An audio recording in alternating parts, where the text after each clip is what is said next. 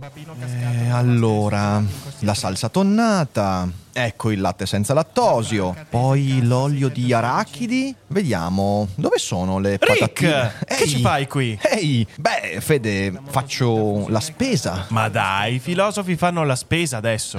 Eh sì, sai, anche i filosofi fanno la spesa. Ma poi, da MD. Certo, MD è la catena che trasforma il concetto di discount. MD riesce a unire la convenienza ad una proposta di alta qualità, eccellenze italiane, prodotti di prima scelta, il tutto con un occhio rivolto sempre al consumatore. Insomma, un filosofo prima di tutto vuole fare la spesa dove i buoni valori sono al primo posto. Quindi vengo sempre da MD. Scarica sul tuo dispositivo l'applicazione MD SPA, dove puoi scoprire tutti i vantaggi di MD. Però oggi non siamo qui a parlare di blasfemia, non siamo qui a parlare di blasfemia, oggi siamo qui a parlare con Just Mick, io non vedevo l'ora anche perché ormai cioè, si è creata questa sorta di Veneto Connection, ok? vero. in cui indo- intorno ai Cogito Studios circolano i vari Alessandro De Concini, Corrado Polini, Gennaro e Otto, adesso voglio anche reinvitare Otto uno di questi giorni. Quindi insomma, beh, lo- lo- tu- io non mi ricordo, tu sei un, un- un Apple fan? Eh, sì, Te- a te ahimè, piace? Cosa ne Sì. pensi degli ultimi MacBook Pro? E sono felice, di aver preso, sono felice di aver preso l'M113 perché Ah, così non ok. devo spendere Non 7000 devi euro. Molto semplicemente. Cazzo. Come ti Eh no, trovi? io mi trovo da Dio, ma Ah. principalmente per una questione di batteria. Cioè, per quello che faccio io ora, che ho la- il montaggio video, Sì. la, ho Giovanni e i ragazzi movie che mi seguono. Quindi Quindi, non sono- fai più tanto montaggio. No, alla fine veramente quasi mi andrebbe bene un iPad, per Eh, cui eh. quel MacBook lì è una favola. Quando sono usciti i 14 e 16 non mi ha... Cioè, per carità, bellissimi, poten- potenza, potenza, ma se non ho bisogno di potenza, va Certo, certo, certo, certo. Invece iPhone Watch subito presi, quelli... Sì, eh, anche io mi sono, mi sono qualche mese fa ho fatto, ho fatto il passaggio, eh, però devo dire che, che- che Eh è sì, bene, che eh è sì, bene, eh che è bene. Però oggi non siamo qua a parlare neanche di Apple. Esatto. Oggi stiamo a parlare del fatto che il tuo cervello si è visto.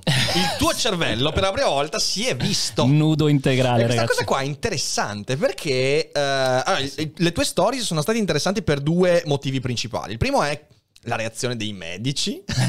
Sì. La seconda cosa è appunto il fatto che il nostro cervello non si vede. E la domanda Mm. vera è: ma il tuo cervello si è veramente visto? Perché questa è la cosa che mi sconfigge. Mm, Intanto mm, racconta mm, perché mm. magari la gente. Sì, beh, guarda che in verità è nata come una roba molto personale. Non volevo, non avevo pensato a fare storie né nulla, tanto che tante delle cose che sono accadute proprio in clinica che avrei potuto filmare non l'avevo fatto. Era proprio una, una cosa personale. Mhm. Eh, in verità avevo una piccola- un piccolo motivo per farlo, perché eh, da poco sto provando uno strumento che è un TMS, si chiama se non sbaglio, RTMS, che sono- è uno strumento che attraverso un campo elettromagnetico eh, è proprio per, per casalingo, cioè tu con 300 euro lo porti a casa. Ok. È un'azienda slovena, tra l'altro, e molto molto famoso, eh, dove mh, lo metti in testa e lui attraverso una, eh, delle frequenze precise stimola il cervello a generare le stesse frequenze. Quindi Ok. in verità stimola il cervello a produrre delle onde, quindi onde alfa, beta, gamma, teta, eccetera. Per cui tu lo puoi usare sia per concentrarti, La delta in questo caso è meglio non. Cioè, niente onde de- delta.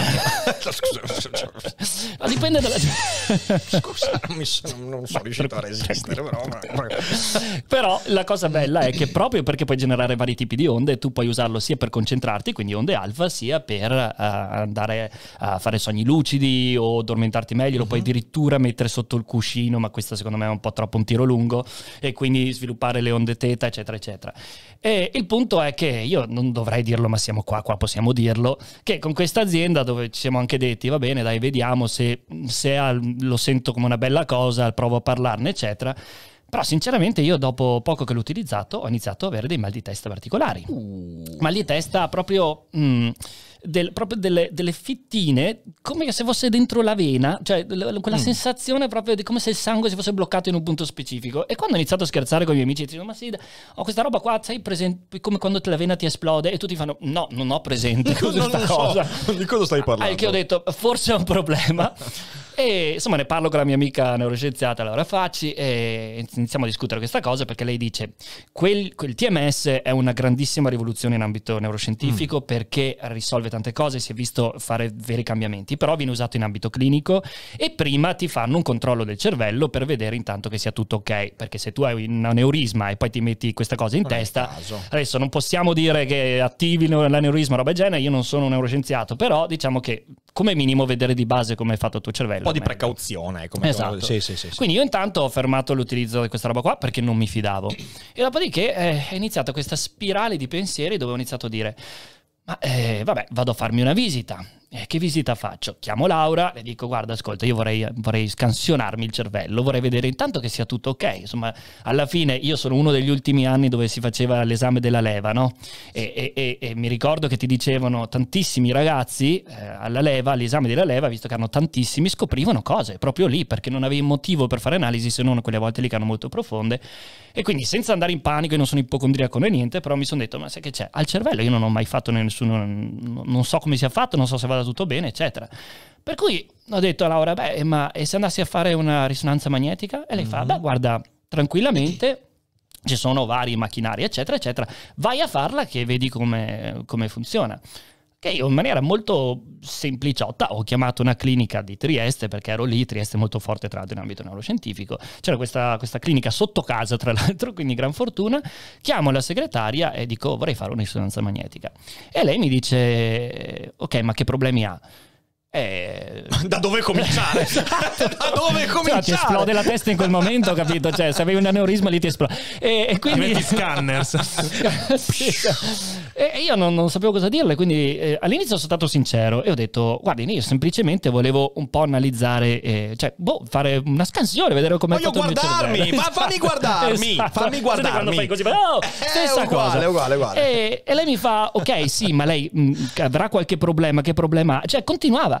Al che, che poi c'è quella cosa dove veramente uno spinge l'altro, perché io nella mia totale sicurezza volevo fare solo un'analisi, a quel punto ho iniziato a dirle, ma sa, io forse effettivamente ho dei mal di testa.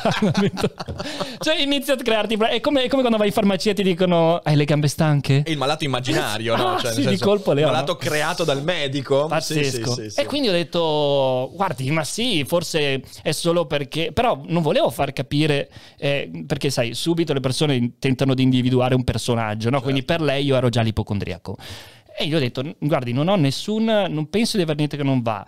Diciamo che lo faccio anche un po' per lavoro perché sono divulgatore, ho provato a buttarla giù così, ho E detto lì per lei cui... ti ha inquadrato e ha detto, vabbè, questo sta proprio male. Infatti proprio la male. volevo evitare, cioè io non ho mai detto Eh, certo. youtuber perché se dici quello poi No, figuri il finito. professore, anche Sei perché lei è partita finito. dicendo, eh, perché qua abbiamo un luminare, abbiamo il professore tali dei tali, Mm, la seguirà lei, poi le dirà se deve fare il mezzo di contrasto, no, ho detto orco, un mezzo di contrasto addirittura.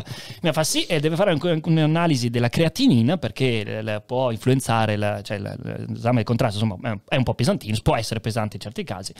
E quindi ho detto, vabbè, eh, sono 200 euro senza, che- se- senza il contrasto, 300 euro col contrasto, quindi neanche, neanche pochi soldi. Vabbè, eh, vado a vedere la mia creatinina degli ultimi esami del sangue, asterisco, benissimo, quindi problema anche lì, però vabbè, leggero. Insomma, alla fine dico, vabbè, io vado e, e- e la faccio, avevo l'appuntamento pochi giorni dopo. Sono entrato e di nuovo un'altra segretaria e di nuovo lo stesso problema, cioè comunque ti senti un pesce fuor d'acqua perché per qualche motivo, e, e posso capirlo, per loro eh, è strano che tu vada a chiedere Eh, un certo. esame del genere. Se sei uno youtuber confermano che hai problemi mentali. Eh, peraltro, sì, sì, sì, sì, sì, infatti potrebbe essere proprio una diagnosi, sono uno youtuber, va bene, venga a fare. Oh, mi, spia- mi spiace. esatto. Io mi dicono che ho l'esame del creatinino altissimo. Scusatemi, Monti. Ti voglio bene. Dai, andiamo avanti.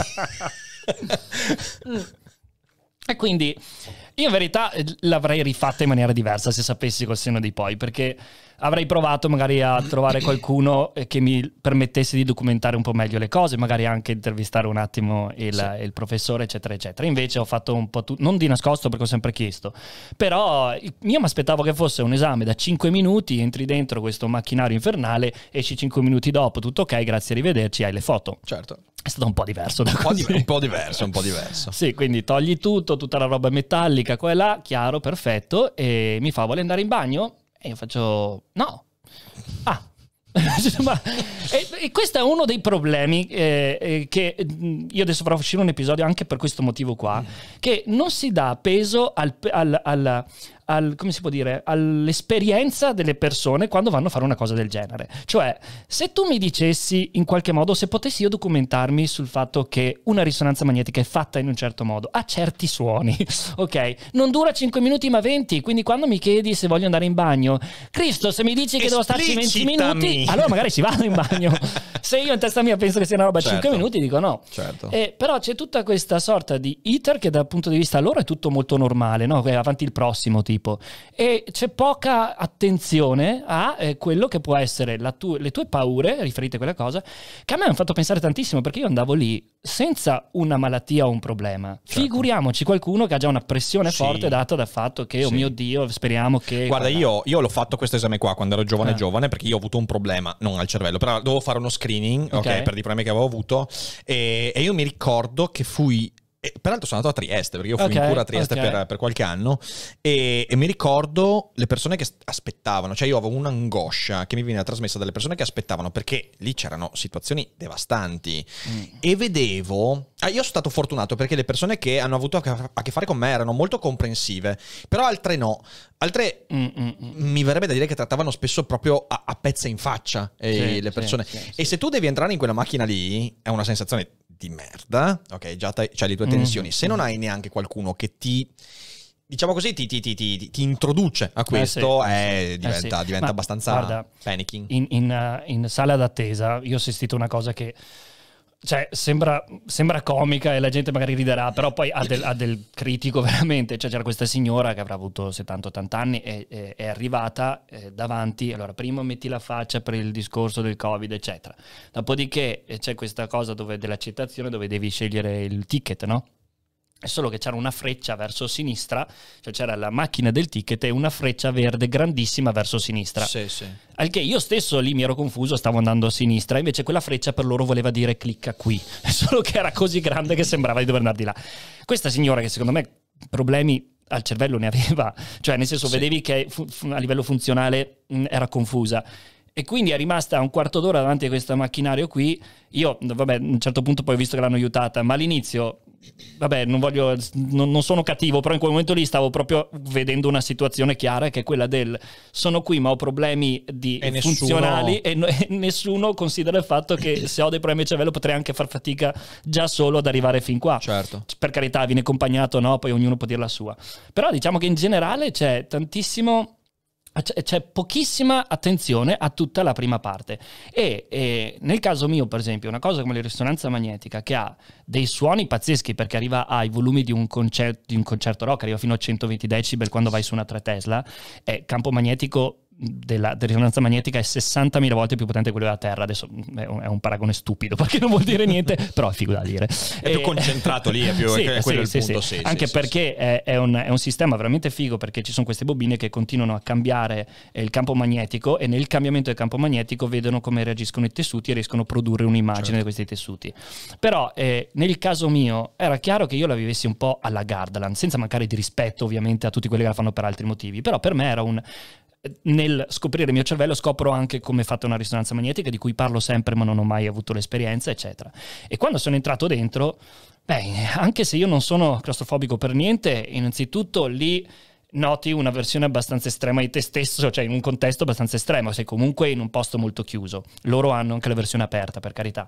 Però ti mettono questo pulsantino no, per poter parlare se vuoi stai tutto stretto e iniziano questi suoni io ho molta fiducia di quei macchinari, per cui per me è stato un momento in cui ne ho approfittato e ho fatto mindfulness per dire, Certo. perché comunque ero con me stesso, avevo questi suoni a cui poter portare tantissima attenzione ed erano dei suoni che tra l'altro a me fanno impazzire perché sembrano quella musica sperimentale, cioè veramente stratosferica. Eh, però poi pensavo, ok, però io un po' so come funziona almeno quella. Una persona che non ha mai sentito e che si accorge che questo macchinario per 20 minuti barra 30 ti fa dei suoni e continua a cambiarli. E c'è un punto specifico, tra l'altro, che mi sono anche dimenticato di chiedere al prof, io lo chiamo il prof oramai, che eh, praticamente aveva, ehm, c'è stata una vibrazione, cioè un certo suono che ha provocato delle vibrazioni per cui mi si muoveva tutta una parte interna. Quindi tu sei per 15 minuti lì con solo dei suoni e poi tutto un tratto un suono e inizia a muoversi e tu- e quindi ti preoccupi un attimo. Dici, Dice, "Beh, ma è normale sta adesso roba? si sta cucinando davvero, no? Quindi, Certo. quindi eh, lì effettivamente anch'io ho detto, aspetta, cosa fa? Devo suonare ora? Cioè, nel senso, perché ok che no, no dai, No, che mi non si è è staccata carino. la mandibola. Forse adesso devo suonare? Ah, mi è Sì. poppato fuori un occhio dall'orbita. Forse devo suonare? Esatto, anche perché poi c'è questa condizione tra il devo essere a modo e sto morendo. Quindi, insomma, cosa Sì, devo sì, fare sì, tra le esatto. due? Stia fermo, per favore.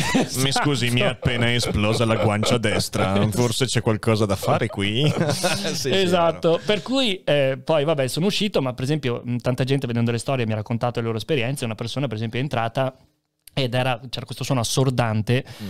e poi quando è uscita alla fine dicendo ragazzi non sento più niente e i medici hanno detto ci siamo dimenticati i tappini.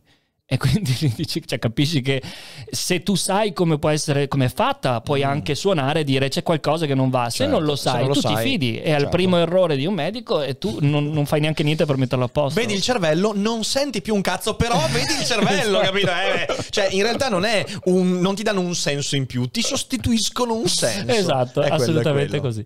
Per cui, che cosa è successo? Io ho finito questo esame dopo 25 minuti circa, esperienza comunque stratosferica per me, ma continuando a pensare al mio punto di Il vista. tuo 25 minuti l'ho fatta nel 2003. Sai quanto è durata la mia? Ah, Un'ora. Porca un'ora miseria. dentro quel tubo del cazzo. Dicono che È 20 stata- minuti oggi è solo per la testa. Se vuoi fare un total body, Sì, dura sì, più di sì, mezz'ora. sì, sì. Ah, No, io, fatto- io- io feci, io sì. feci- feci- feci il total body quella volta. Per... Ah, no, ok. aspetta, La sai che non mi- brasiliana? sai che non mi ricordo.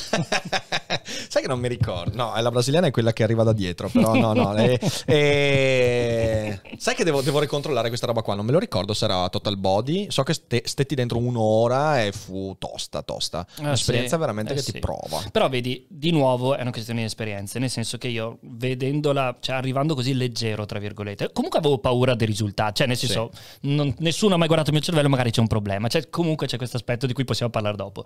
Però il punto è, eh, quando sono stato dentro, cioè appena sono entrato, ho pensato subito, ok, ho un forte controllo della mente, non ho problemi solitamente in condizioni estreme, però... ehm, ho pensato a cosa, a cosa s- assomigliasse e mi è venuto subito in mente l'esperienza che ho fatto con Yaki, con Yakidale, eh, Deprivazione nella de- deprivazione sensoriale.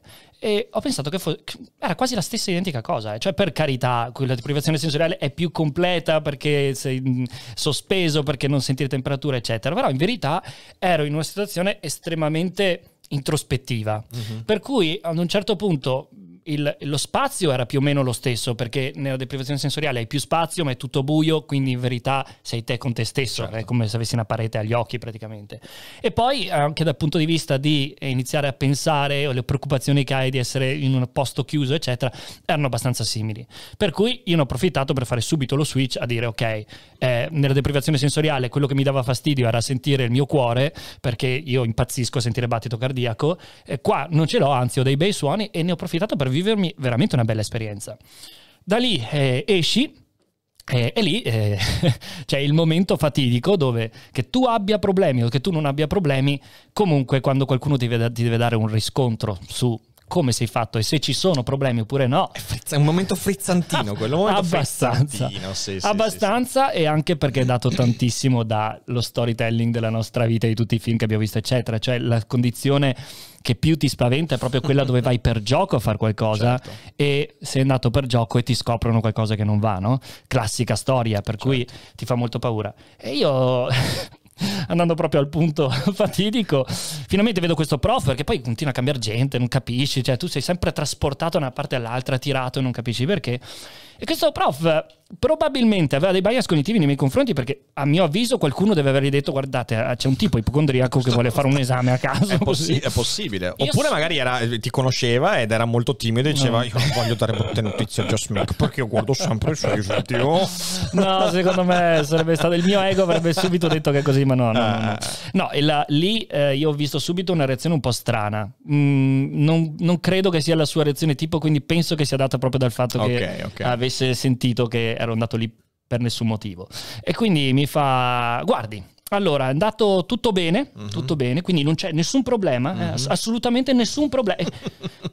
Continuava a dire sta roba. E poi fa- Smettila! sì, quindi già, se, se dici nessun problema, boh, basta, perché altrimenti vuol dire che Certo. stai caricando qualcos'altro. Ecco, c'è una piccola cosa.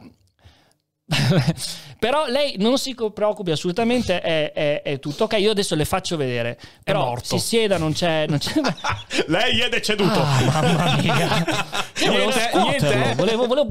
Eh, Ma è morto. Sì, sì, sì, sì, sì, sì. E mi fa. C'è, c'è una cosa particolare. Insomma, è andato avanti un po' senza farla lunga. Però, comunque, mi ha creato un hype degno del miglior clickbait di YouTube. E, e- e, insomma, mi fa vedere il mio cervello. Mi fa vedere questa, questa cosa divisa nella parte superiore qua. Peraltro, se ti mostrano il tuo cervello e vedi una cosa così, la prima cosa a cui pensi è: Eh, beh, non è mica un problema questo! Esatto, è sempre non in è un testa. problema, Doc! Cioè, ma è tutto normale. Vuol dire che è solo una cosa in testa. è quella- esatto. Beh, però guarda, dopo parliamo anche dei- del feedback della community Scusa. quando hanno visto la Eh, cosa. cioè, nel senso, con, con Stefano Bertacchi l'altro giorno abbiamo parlato di bioreattori e vagine, quindi, cioè, nel senso, non c'è proprio. Perfetto. Ma ha detto, eh, la vagina è un bioreattore. Ho detto, guarda, l'ho sentita chiamare in tanti modi la vagina, però finora bioreattore mi mancava proprio. Ho detto, voi biologi vedete le cose in un modo strano, però non Beh, c'entra la vagina. Bisognerebbe chiedergli se, se approccia le ragazze in quel modo. Anche Eh no, io quello- ho evitato perché questo forse era un passo troppo lungo. Comunque, eh, fatto sta che, eh, cioè, lui, vedi, anche lì sono proprio due linguaggi differenti. Lui è abituato a far vedere cervelli, cervelli, cervelli. Io che vedo la- per la prima volta il mio cervello, questo mi parla di questa roba strana. Io intanto sono lì che guardo il mio cervello, anzi, io guardavo l'occhio perché c'è questa, questa- questa cosa strana lì che dico, ma che schifo. E quindi, eh, insomma, mi mostra questa linea e mi fa, ecco, vede, lei ha il cavum vergum. Eh, um, ok, quindi eh, lei ha questa cosa che ha il 3% della popolazione dove in sostanza non le si è chiusa una, cioè, c'è un punto che eh, qua sopra che a un certo punto si chiude nella- durante la nascita si chiude La fontanella. la fontanella, La fontanella. ma che, che io proprio avevo scordato questo termine. È stata la community che in mar di gente ovviamente, dai la fontanella quella. Io non ci avevo proprio pensato, anzi, io, cioè, il mio ego stava proprio caricando a nastro a dire, cioè, vedi, vedi che sei speciale, c'è qualcosa di, di proprio, ora si spiega tutto quella. Quindi lui che tentava di calmarmi, io che in verità mi stavo, mi stavo caricando di, di, oh che bello, sono diverso. E, e in verità sì, si vede semplicemente questa linea aperta che è proprio per descrivere la fontanella, è quando i bambini eh, da piccoli che hanno una parte ancora morbida qua del cervello perché si sta ancora chiudendo, probabilmente io ho preso troppe botte in testa, non lo so, insomma fatto sta che non si è chiusa. Ma la cosa interessante è vedere reazioni di, qualche, di qualcuno nella community perché... Io ovviamente sono partito a scherzarci parlando del settimo chakra, dell'apertura dell'energia dell'universo che ha proprio la spina diretta io qua. E, e però eh, mi, è, mi è stato detto che, cioè, che sono fortunato, che c'è gente che farebbe di tutto per avere quella cosa perché così il chakra... Ognuno ha il suo modo di pensare, per carità. Però è sempre bello vedere come da un input del genere. Io in adolescenza era un po' meno poetico. Uno degli insulti che usavo per la gente era guarda che ti piscio dentro la fontanella. Cioè, nel senso, era sempre così. Io, io, io che era un Con po'. me si può fare. testa- Esatto, esatto. può fare. esatto, quindi stai attento perché ti piscio dentro la fontanella. mica. No, ma tu scherzi, però poi ti partono tutte quelle cose dove dici, ok, è una cosa detta da uno su qualcosa che non hai mai visto e che lo vedi solo in modo indiretto, no? Ah. Però poi vai a casa e inizi. Se a volte ti senti così, ti serve la formula dell'equilibrio. Yakult Balance, 20 miliardi di probiotici LCS più la vitamina D per ossa e muscoli. Aspetta. e poi entri. Oh, ho toccato qualcosa No, di delicato. esatto, cioè Adesso prima- non so più la matematica. Perché la prima cosa che fai è tocchi e senti duro, dici no, ok, tutto ok. ok. E poi inizi a dire aspetta, tocco un po' più piano, però perché non si sa mai. Esatto, esatto. E- Adesso vediamo fa- Mica che comincia a girare sempre con un caschetto. Sempre con un Esatto. caschetto. Sì, una cosa così da protezione. Per cui, eh, vabbè, da lì ehm, lui mi ha spiegato che non provoca nessun tipo di problema, che ce l'hanno, l'hanno, l'hanno visto ancora. Cioè, non è che mi ha detto ce l'hanno in tanti. Ha detto, "No, l'abbiamo già visto altre volte. Madonna, quindi siamo proprio in pochi. E, e da lì mi ha detto, vabbè, non si preoccupi, eccetera, eccetera. Io eh, prendo e tutto, dico, va bene, vado, quindi mi fa, sì, eh, le do il CD. Ho detto, come mi dà il CD?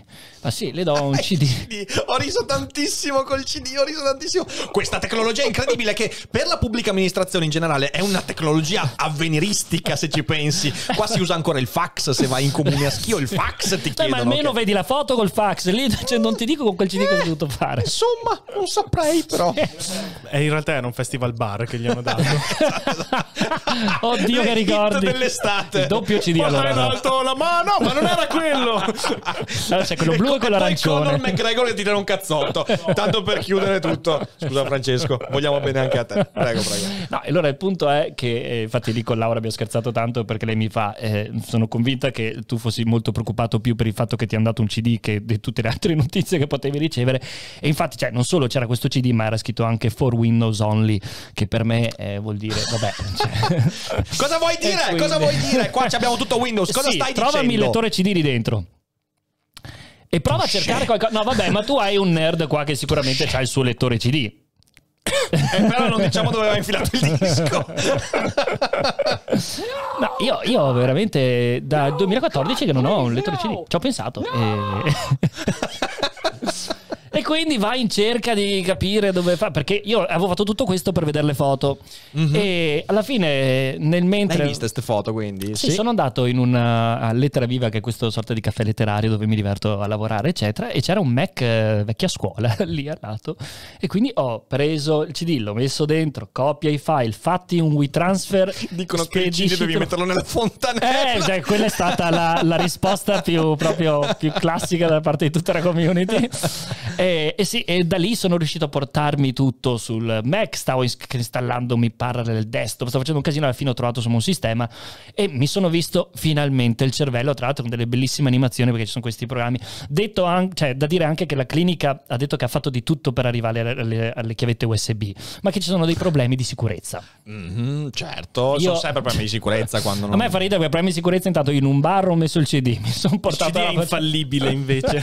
Esatto, esatto. No, cioè- che il CD può essere quello che si autodistrugge in 15 secondi, no? Questo CD si autodistrugge. Invece la chiavetta USB, sai, un po' più Vero, difficile. può essere, può difficile. essere. Poi, beh, però la chiavetta la mettevi più facilmente nella fontanella, capito? Quello. Comunque, insomma, fatto sta che eh, di tutto questo, cioè, um, um, poi son- sono quelle esperienze che pian piano iniziano a porti domande, domande, inizi ad aprirti sempre di più su, su che cosa è successo, no? Quindi al di là del- de- del- della reazione delle, mh, insomma, del personale medico, eccetera, che va bene, cioè chissà cosa vedono durante il giorno, per carità. Però poi ho iniziato a pensare, ma eh, qu- quanto strano è vedere il proprio cervello? Cioè, perché vedere il proprio cervello deve essere una cosa strana e perché non lo facciamo? Cioè, capisco eh, l'attenzione a non occupare spazio al posto di, insomma, altri, dei Certo, pazienti che eh, hanno questo veramente è. bisogno. Quindi, certo, quindi c'è un concetto Però di è una priorità. privata, giusto? Cioè, esatto, esatto. sì. No, ma poi io l'ho anche detto, cioè non ho priorità, non ho fretta, quindi quando avete uno spazio, e loro avevano spazio, quindi non Certo. c'era neanche quel problema. Però, eh, sai, è, è un discorso un po', magari un po' più alto, però... eh, perché posso, cioè, non posso essere interessato come mh, si fanno tantissime analisi, come mi guardo in vari punti a non Certo, voler però sai, vedere. secondo me questo dice molto eh, su, su di noi, sul nostro rapporto con l'imprevisto. Cioè, nel senso, Mm, mm, eh, in fin dei conti, noi siamo delle scatole chiuse, ok? Siamo scatole chiuse per quasi tutta la vita. Sì. Poi il cervello ancora di più. Il, cerve- sai, cioè, il cervello è cieco. È una cosa di cui non ci rendiamo Mamma conto mia. è che Mm. il nostro cervello non vede nulla, il nostro Sì. cervello codifica. Sì. E, e per questo che è interessante. Cioè, tu hai visto il tuo cervello? No, hai visto una rappresentazione Esatto. tecnologica del tuo Esatto. cervello che è molto diverso. Esatto. E però credo che questo atteggiamento dica molto su di noi, su quanto siamo incapaci a gestire a priori l'idea dell'imprevisto. Eh cioè, se ti viene data una brutta notizia, eh, poi dipende da carattere a carattere, però sei più disposto a dire ok, adesso vado a scoprire Mhm, effettivamente. mhm. Sì, sì, sì. Il problema è che quando invece tu usi la tua curiosità, eh, quindi Mhm. dici io voglio vedere questa roba, l'imprevisto potenziale ci blocca molto di più. Perché non senti, non è, è come se nella valutazione costo-beneficio questa cosa fosse una cosa Sì. ingestibile, ok? E effettivamente è comprensibile perché è molto ragionevole dire è meglio stare in una scatola vuota. È la, la tavica È domanda, è, la tavica domanda, ok, intorno alla bioetica, che voglio dire, quando si parla di bioetica si parla sempre di questo. Se io vengo a scoprire di una persona qualcosa di delicato che magari metti il caso, è irrisolvibile, ma non parlo di cose mediche, Mm, parlo di cose anche caratteriali, comportamenti, di relazioni. Scopro che il mio migliore amico viene tradito, ok? Mhm, mhm. So che dicendoglielo causerei soltanto sofferenza e comunque questa roba non si può risolvere. Conoscere e non conoscere Eh, ha un peso di costi e benefici completamente diverso. Sì, e noi l'imprevisto potenziale lo gestiamo malissimo. No, ma infatti ehm, io ho fatto- non ho fatto altro che fare un esercizio mentale perché anche per me eh, c'era, cioè indipendentemente da tutta la razionalità che vuoi, effettivamente questa cosa del vado a fare qualcosa per gioco e apro un mondo che non voglio aprire, eh, ti, ti- ti sale, ti sale questa cosa. Sì, sì. E- però poi ho pensato, va bene, eh, però metti che io abbia qualcosa. Eh, nella razionale, cioè, in un mondo razionale quella cosa se, se- se c'è c'è e basta Certo. quindi tanto vale che la scopra prima piuttosto che dopo quindi eh, in verità e poi se tu ti apri questo tema qua del eh, volere o non volere controllarti a quel punto rischi grosso perché allora ci sono tantissime cose su cui ti puoi tirare indietro e non andare a mh, creare consapevolezza anche fisica diciamo no? o molto tangibile di come sei fatto quindi ehm, per me è stato di fatto molto un esercizio mentale, dire ok, eh, lo facciamo adesso, lo possiamo fare anche col cuore, no? cioè elettrocardiogramma direttamente sul watch, eh, possiamo, abbiamo un accesso molto più facile a tante cose, con il nostro corpo è molto semplice perché lo guardiamo, quindi c'è molta immediatezza su una cosa come un elettroencefalogramma o molto di più una, una risonanza magnetica, c'è questo processo per cui boh, sembra qualcosa di più distante, quindi secondo me ti dà molto più la possibilità di costruire dietro con, con bias cognitivi di- e di crearti di- delle, delle paure o delle, Certo, o delle situazioni. Però eh, la verità è che l'esercizio che dovremmo fare, a mio avviso, dovrebbe essere sicuramente quello di ehm, cioè, conoscersi con curiosità, perché tanto alla fine mh, quello sei. Però è- cioè, devo ammettere che anche del personale medico mi ha detto perché ero stato da un'endocrinologa la settimana prima. E, mm, guarda, altra piccola storia, eh, io ho il morbo di Hashimoto, quindi devo controllare la mia tiroide, sono in- beh, Ok. è leggero, è solo una cosa molto figa con cui mi do un tono. Una cosa dal nome che sembra più grave di quello che è. No, è la prima malattia autoimmune mai scoperta, Ah, 1908 se non sbaglio, ok. e Hashimoto è un figo. Ed è un modo con cui io conosco le ragazze, insomma, alla fine ho Hashimoto. Ehi, ho il morbo di Hashimoto, Esatto. vuoi conoscermi Ho gli meglio? ormoni che vedrai. E- In verità, fortunatamente... l'approccio, cioè, nel senso, non credo che abbia grande successo questo approccio. No, effettivamente eh, non esatto. è. Beh, dipende, se becchi la croce rossina, allora puoi buttarla giù in maniera diversa. Però diciamo che eh, no, io ci scherzo sopra perché nel mio caso è blanda. Poi Certo. ovvio No, che beh, ci ci sono, sono- come sempre situazioni, Ovvio, ovvio. però insomma hai una community matura, sappiamo Ovvio, che non sono qua. È come la fontanella, la tua non è grave, c'è gente che c'ha proprio la, la testa ce l'ha aperto. Ne conosco di gente io e quindi ehm, quella volta ho fatto appunto la- l'ecografia alla tiroide, che la faccio una volta all'anno per chi ha il mio problema lo fai ogni tanto. E l'ultima volta che l'avevo fatta ero in una clinica dove, mh, sai, uno nella parte commerciale mia che esce, che dice vabbè l'hai fatta qua, ma scendi anche un attimo un po', mi fai vedere il torace, quella va bene, dai, eccetera. Questa volta avevo provato a fare la stessa cosa, gli ho detto guarda ce l'ho la tiroide, mi fai capo- capocollo e anche torace. E mi fanno ma perché? Ma non lo so, basta che scivoli. e magari così, ma per curiosità, di nuovo solo per curiosità. Chiaramente, forse in quel caso ha un po' più senso, anche mi hanno visto come ipocondriaco. E quando ne ho parlato con l'endocrinologa mi fa... mm, eh, bah, guarda, non c'è proprio nessun senso. Però quando mi ha spiegato il perché, non, non- non ci ho trovato un senso io. Mi ha detto perché mm, se inizi a guardare ovunque poi trovi cose. Eh, allora, io posso capire da un punto di vista che abbia senso perché ci può essere un accanimento rispetto al notare qualcosa, volerlo risolvere, eccetera. Però comunque lì tu hai libertà di parola. Certo. Eh, per carità, non sei un medico, quindi non conosci le gravità delle cose e quindi ti devi sempre affidare a qualcuno. Però mh, continuo a non capire questa cosa della... Provo a, provo- a metterci un ragionamento, Mm, sì. perché mentre parlavi mi è venuto in mente. Sì, anche perché il mio non è sono maturo, cioè io devo ancora certo, capire certo. bene No, è un aspetto interessante. Allora, secondo me ci sono. eh, c'è una considerazione da fare. La curiosità è una cosa di cui io ho grande stima, ok? Mm. Però tutti noi scegliamo dove fermare la curiosità in qualche modo. Eh, faccio un esempio, ok? Adesso tu eri curioso del tuo cervello. Per te, conoscendoti, so perfettamente che è così, tu ti tratti come un corpo, mica come un- Mm. una roba immateriale, quindi è evidente che il confine del punto dove dici io voglio conoscere fino a qua è abbastanza ampio, Sì, ok? sì, tu, sì. il- la valutazione dei costi-benefici nel vedere il tuo cervello, prendendo anche il rischio di scoprire qualcosa di grave, per esempio, era una cosa che eri disposto a spendere, altre persone non sono disposte a spendere questo e questo dipende dal modo in cui si... eh, Sì. si, si, si- si vedono, ok? Cioè, questo dice molto. Il confine dove mettiamo la nostra curiosità dice molto su quello che Mhm, siamo e su quello mhm. che vogliamo essere. Sì, Però il confine può essere spostato ancora più in là. questo è vero. Proviamo a fare un esempio fantascientifico, ok? Visto che io sono molto appassionato di Philip Dick, ok? Mhm, Peraltro, grandissimo. Romani, 29, 20 28 novembre sono a Roma per fare il monologo Quanti giga pesa Dio, quindi insomma ci vediamo lì. Ah. E mm, Che Philip Dick titolo. Ok. ha spinto il confine fino al chiedersi, ok, ma cosa mi succede se scopro se ho la prova definitiva di essere un androide? Ora, qualcuno potrebbe dire, ah vabbè è un androide. In realtà la domanda sull'androide è molto interessante perché Mm, mm, cos'è mm, che c'è quella pagina meravigliosa nel Ma gli androidi sognano, sognano pecore elettriche, da cui hanno tratto Blade Runner, Ah, in cui ah. l'androide Sì. vede l'urlo di Munch e dice, ecco questo è l'urlo dell'androide che scopre di essere un androide. Mhm, È l'urlo mhm. che contiene se stesso, dice in questa immagine che è straordinaria. Perché c'è quell'urlo? Perché in realtà l'androide scopre una cosa oltre il confine di quello che avrebbe voluto scoprire. Sì, In certo. particolare è l'idea, cavolo, il senso che io do alla mia vita non è il senso Mm. della mia vita. Mm. Perché c'è il mio costruttore, il mio progettista, il mio algoritmo, il mio qualcosa che dà un senso alla mia Sì. vita a cui non ho accesso. Sì, Eh, sì, ok, quindi sì. Eh, io credo che sia molto interessante dire dov'è che metterei quel confine. Perché io, per esempio, per la mia persona, io sono Mm, molto mm. legato alla mia autopercezione di essere una creatura libera. Poi so perfettamente che magari le cose non stanno così, Sì, che sì. il regime di libertà della mia esistenza è molto più piccolo rispetto a quello che Mhm, vorrei, mhm. sì.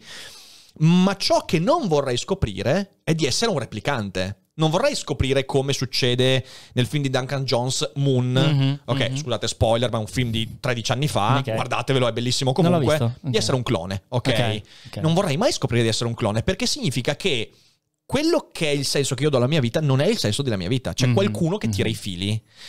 Qualcuno potrebbe dire. "Eh, ma in realtà questo dubbio puoi averlo. Sì, ma la prova definitiva è Sì. come dire, appunto, io non mi sono fatto l'MRI, ok? So che ho un cervello, so che è fatto più o meno così, so che dentro potrei che avere tutto. problemi. Faccio, faccio la risonanza magnetica. Quando Sì. faccio la risonanza magnetica non posso più tornare indietro. Sì. Non posso più raccontarmi il fatto di essere sano, Sì, di non avere la fontanella aperta, Sì. di non essere un clone, un androide. Sì. Ecco, il punto dove noi mettiamo quel confine, secondo Verissimo. me, dice molto su di Ok, noi. questa è un'argomentazione che è stravalida e che mi ribilancia tantissimo. Effettivamente mi hai fatto pensare a una bruttissima, un bruttissimo aneddoto di quando ero io al liceo, un ragazzino di credo addirittura 12 o 13 anni dalle mie parti. Sembra in Vicentino. Sì. eh, che si è ucciso perché voleva. Vicentino, eh, tra l'altro, scusa. Eh, lui questo si è ucciso perché voleva. Era troppo curioso di sapere cosa c'è dopo la morte. Certo. E quindi, Certo. cioè, cioè, vabbè. No, ma succede, ci sono varie storie Però, di questo sì, tipo. no, eh, esatto, sì. Esatto. beh, le, sette, le sette americane Esatto, che vogliono sì, vedere esatto, com'è il paradiso esatto. e si ammazzano in 72. Cioè, l'omicidio di ma- il suicidio di massa più ampio è stato negli Stati Uniti tipo Sì. 13-15 anni fa. Mhm, Si sono uccisi in più di mhm, 90 mhm. persone. Sì. Eh, quindi- quelli dell'astronave, giusto? Esatto, cioè nel senso, la nostra esistenza è, fatta, tu non- tu- il, il punto è che tu non puoi mai fermare, cioè quel confine lì sarà sempre arbitrario. Non hai mai il momento in cui dici, Mhm. ah ok, questo è il confine oggettivo. Non puoi, puoi sempre fare un passo in più. Sta Questo è vero. Scegliere. È che, eh, del- io personalmente, eh, cioè, mentre parlavi anche prima dei replicanti, eccetera, stavo proprio facendo una considerazione personale se. Se io scoprissi di essere un androide, un replicante, ah, ma quasi può tornare anche la pillola rossa, pillola blu, alla fine Certo, è sempre quello certo. il concetto, no? Che in realtà è quella, cioè, sai che Morpheus in realtà era un pusher e dava soltanto una droga più potente a Neo. Cioè, Esatto. Matrix è quello in realtà. È un sogno di un tossicodipendente che finisce Molto preda di un pusher semplice. molto più furbo. Cioè, nel Molto senso, ma semplice. vabbè, questo. Geniale. E, e comunque penso che, eh, ma sarà anche perché mi sono tanto stimolato nel tempo su questa cosa, ma che qualunque risposta eh, potessi ricevere sull'essere replicante o meno, un clone o, o- o di avere qualcuno che, che- cioè di essere marionetta di qualcuno. eh, nel mio caso, per carità, cioè, eh, questa è una cosa molto soggettiva, però eh, giuro che mi andrebbe bene. Nel senso che eh, la prima volta che ci ho pensato è stato eh, quando ho parlato del libero arbitrio, quindi ne abbiamo anche parlato una delle altre volte che ero Sì. qua, no? dell'esperimento di Libet e così via, e quindi del fatto eh, di questa ipotesi che nel caso in cui uno possa avere una, uno abbia una visione deterministica, a quel punto che cos'è questa sensazione di libero arbitrio? È un'emozione. certo. A me piace questo concetto perché mi fa pensare che indipendentemente da quale sia la realtà, che io chiaramente non posso conoscere, eh, a me quello che interessa è eh, che cosa mi porto a casa questa realtà, no? Certo. cioè, quindi la mia soggettività sul mondo, cioè qual, qual è il mio viaggio, che poi io lo faccia da clone, da replicante, cioè, è chiaro che se avessi una visione più eh, magari religiosa, eccetera, allora possono cambiare un po' le cose. Però io sono sempre stato molto per la tangibilità della quotidianità, cioè io ogni mattina mi sveglio, sono A felice di essere vivo, B dico oh mio Dio chissà cosa succede oggi e sono estremamente ehm, entusiasta di, di- di ogni singolo giorno. Questa è una cosa che solo ultimamente mi sto rendendo conto anche che è effettivamente una forza, cioè non- l'ho sempre data per scontata, ma, ma ad oggi mi spinge tanto. E quindi eh, è rilevante per me eh, quale pos- quali possono essere ehm, le, le strutture che ci sono sopra, in qualche modo. certo. Quindi questo forse è il motivo per cui io eh, mi spingo, magari effettivamente io adesso sto parlando solo di, di fisicità, no? quindi Sì, di vedere sì, il sì, cervello e altre cose, eh, magari in altri ambiti, per esempio quando, quando appena hai aperto l'argomento, la prima cosa a cui ho pensato è effettivamente con gli strumenti medici nei prossimi anni magari ti possono dire esattamente il giorno in cui muori, vorresti saperlo oppure no? No.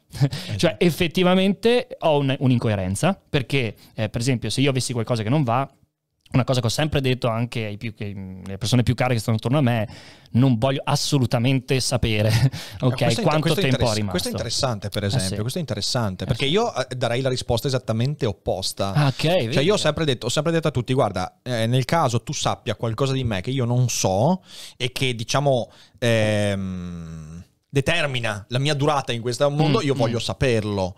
Quale pensi che sia il motivo? Ehm, allora, prima del motivo, perché il motivo non credo di, di- di riuscire a dirtelo, però il ragionamento che hai fatto tu sull'essere androide, io lo faccio, quindi sulla fisicità, io lo faccio su un altro aspetto. Mm. Faccio un esempio, lo so, adesso qualcuno dirà, ecco il romanticone, però per me, non so, l'amore che provo per Arianna, Sì. ok, per me è inaccettabile pensare che ci sia una sovrastruttura che riesca a incasellarlo, ma non perché adesso sto facendo ah, il- Ok. quel- Mm. il moccia della situazione, non Dario Moccia ovviamente, ma no, come si chiama l'altro? Eh, Fe- Fe- Federico. Federico Moccia, Mm, ok, mm. non, non sto, non non sto a quello. Ci sono dei- de- delle intensità nella vita eh, che possono essere la scomparsa di una persona cara, l'amore provato, Mm, mm. un progetto in cui investi tutto e che io non posso pensare come esauribile in un eh, progetto già scritto, ok? Per me quella, Ok. quella è una cosa... È una cosa, come dicevi, è una cosa legata all'emotività, è una cosa emotiva, Mhm, certamente, mhm. però è una cosa che eh, fa parte dell'immagine che voglio dare della mia vita, ok? Ok. E di nuovo la domanda che mi hai fatto è perché è così? In realtà è impossibile, perché Mm. eh, è, è così, eh, direbbe Viktor Frankl, per la storia che hai avuto e Mm. per la direzione verso cui vuoi Mm. andare, quindi il progetto che vuoi Sì. darti. Non è una cosa che, di nuovo, non è una cosa che sia esplicabile a meno che non ci sia un progettista che ha l'algoritmo in mano e ti dice guarda, è per questa roba qua, smetti di sparare cazzate, Sì. ok? Che ci può stare.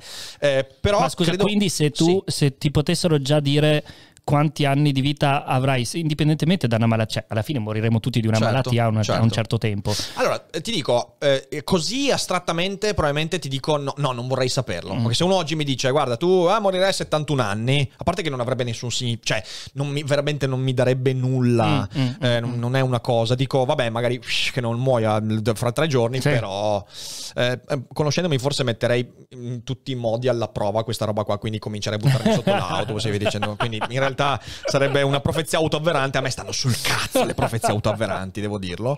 Eh, diverso invece è eh, il discorso che non so, qualcuno, non so, vede qualcosa in me, vede, non so, il tremolio di una mano, roba del genere. C'è, Mm, quella- mm. eh, c'è quel personaggio bellissimo in eh, Doctor House 13, ok? Ok. Ce l'hai Mhm. presente? Che No. ha il morbo di Huntington, ok? Ok. Che è una malattia terribile perché è vicina alla SLA ed è una malattia che ti dà proprio un- una durata determinata. Tu Ok. sai che a un certo punto non sarai più niente perché sei soltanto mm, carne, cioè nel senso nient'altro. E, e Dr. House tenta in tutti i modi di farle fare il test per l'Huntington. Lei sa di avere una probabilità altissima di averlo perché suo padre è morto Ok. con questo morbo, lei non vuole saperlo, ok? Io ogni volta che vedo quelle puntate le dico, porca puttana, come fai a non volerlo sapere? Come fai a non volerlo sapere?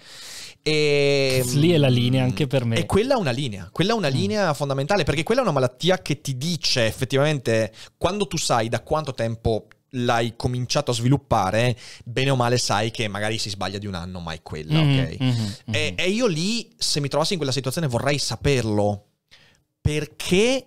ehm, Fede, adesso che con la filosofia abbiamo fatto un sacco di soldi, cosa ci compriamo? Rick, probabilmente è meglio essere prudenti. Prendiamo due nuovi computer? Un mappamondo di avorio? Un'isola No, caraibica? no, no, Rick, è il momento di essere previdenti. Una motoslita a fusione? Una statua di Spinoza? L'esercito di terracotta? Rick, fermati un secondo! Perché non usiamo Scalable? Scalable è l'app perfetta per chi vuol conoscere il mondo degli investimenti. Attenzione, investimenti pensati col cervello, non scelte di pancia. Scalable ti mette a disposizione gli strumenti essenziali per costruire una cultura del risparmio, ETF, piani di accumulo, accantonamenti a lungo termine per pensare oggi a quel che potrai fare domani. Scalable è un servizio sicuro e regolamentato con oltre 600.000 clienti e che ti aiuta a comprendere come funziona la finanza usando la testa. E sai qual è il bello? Con Scalable puoi iniziare a investire con solo un euro. Trovi tutti i dettagli in descrizione. Quindi, niente motoslitta fusione? Tra qualche anno, Rick, quando Scalable ci avrà aiutato a far crescere i nostri risparmi. Ok. Com'è che posso dire? Sento che riusci- sarebbe una spinta per vivere il tempo residuo. Ma eh, infatti, cioè, questo è sicuramente un, un punto. E poi bisogna capire per ognuno di noi quanto riesce ad avere un obiettivo poi di vita, no? Perché Certo. tante persone quando poi hanno una risposta del genere non ha più significato quello che facevano, no?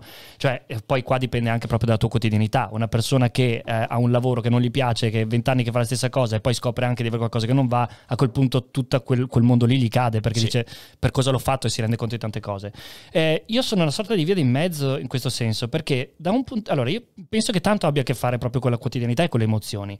Cioè, da un punto di vista è vero che se mi dicessero in largo anticipo quanto tempo ho di vita, sicuramente l'aggressività che avrei nei confronti della vita, cioè di viverla proprio pieno, sarebbe ancora più forte, sarebbe dieci volte più forte, perché dico, eh, cioè, eh, perché lo sappiamo che moriamo, ma non per lo alcuni sappiamo. è l'esatto opposto. eh. Quando vengono a sapere la loro data di scadenza, finiscono Sì. in una depressione profonda e non si muovono più. Sì, eh. ma secondo Capita. me, inf- infatti, la porrei più su un'ipotesi in cui l'umanità può di colpo saperlo in generale, indipendentemente Ah, da ok, malattie. ok, ok, no? Quindi, in sostanza, data di nascita in anagrafica c'è scritto quando muori. Sì, no? sì, sì, Facciamo finta che si parli tra due persone che muoiono a 70 anni, 80 anni, e eh, alla fine. mh, Quando io so questa cosa è così tangibile che di colpo risolvo un problema che noi esseri umani siamo bravissimi a schivare, che è eh, tutto quello di cui ci riempiamo per dimenticarci di quella domanda. No? Certo. Cioè, noi comunque, eh, se chiedi a chiunque che cammina per strada il, concetto del guarda che morirai di una malattia, cioè è una cosa che veramente non, non siamo abituati a processare. Sì, sì. E Allora, da una parte è vero che mi darebbe una spinta per eh, fare esattamente cioè, le cose al massimo e vivere al massimo la vita.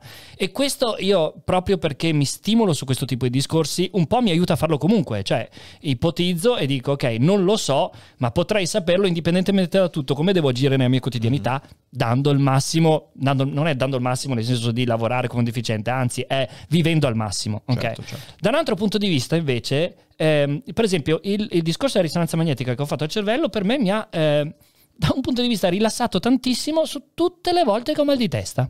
Cioè, nel senso che, eh, per carità, ehm, non sono ipocondriaco, ma quella volta in cui ti viene quella botta che veramente dici, ecco che mi sta succedendo qualcosa, oh mio Dio, tra le varie cose che ti capitano per la testa c'è anche il e magari ho un problema. Certo. E invece sapere che eh, di base io sono sano, in qualche modo fa in modo che mm, io mi senta nelle mie emicranie o quello che ho in quel momento più in una situazione eh, normale e quindi che possa in qualche modo vivere meglio una cosa che è già molto più frequente, cioè i mal di testa insomma sono frequenti, quindi eh, io posso vivere in maniera diversa quello. E mi ha tolto una cosa che- a cui non davo peso prima, ma che effettivamente col senno di poi ora riconosco che fosse un peso. Cioè, comunque ci sono state tantissime le volte in vita mia in cui mi chiedevo. "Ah, Magari ho qualcosa al cervello, Sì, magari. E ora ho la risposta a questa cosa. Per carità, può sempre venirti. la Certo, mia risonanza certo, era anche certo. leggera. Ecco, anche quello è un aspetto interessante del confine di cui parlavo prima. Mm, Noi siamo mm. creature in divenire, quindi in realtà tu metti il confine Verissimo. oggi, ma se il confine oggi lo, lo- lo- lo estendi, ti troverai sempre nella stessa situazione, a Eh, sì. dover giocare entro quel confine. Verissimo, E verissimo. quindi è, cioè, nel senso, giustamente, no, adesso ne- nessuna guffata, però oggi tu sai questo, fra dieci anni Sì, non sì, è più è vero, così e è sarà vero. diverso e via dicendo. C'è un Eh, limite, va messo, è vero questo va per messo forza. perché la, curiosi- la curiosità è una roba. mh, cioè, veramente tu puoi esplorare qualsiasi cosa. E alcuni hanno infatti delle cose che vuoi esplorare, magari non le vuoi veramente esplorare, però ti ci butti. E quindi io credo che dica molto su di noi, visto che c'è questo potenziale illimite su ciò Sì, di cui sì. possiamo eh, incuriosirci, Mm. alla fine il modo con cui noi chiudiamo alcuni, eh, alcuni confini è veramente quello che noi siamo e credo che sia interessantissimo chiedersi Molto vero. perché sì. io lo metto lì. Sì, molto vero questo.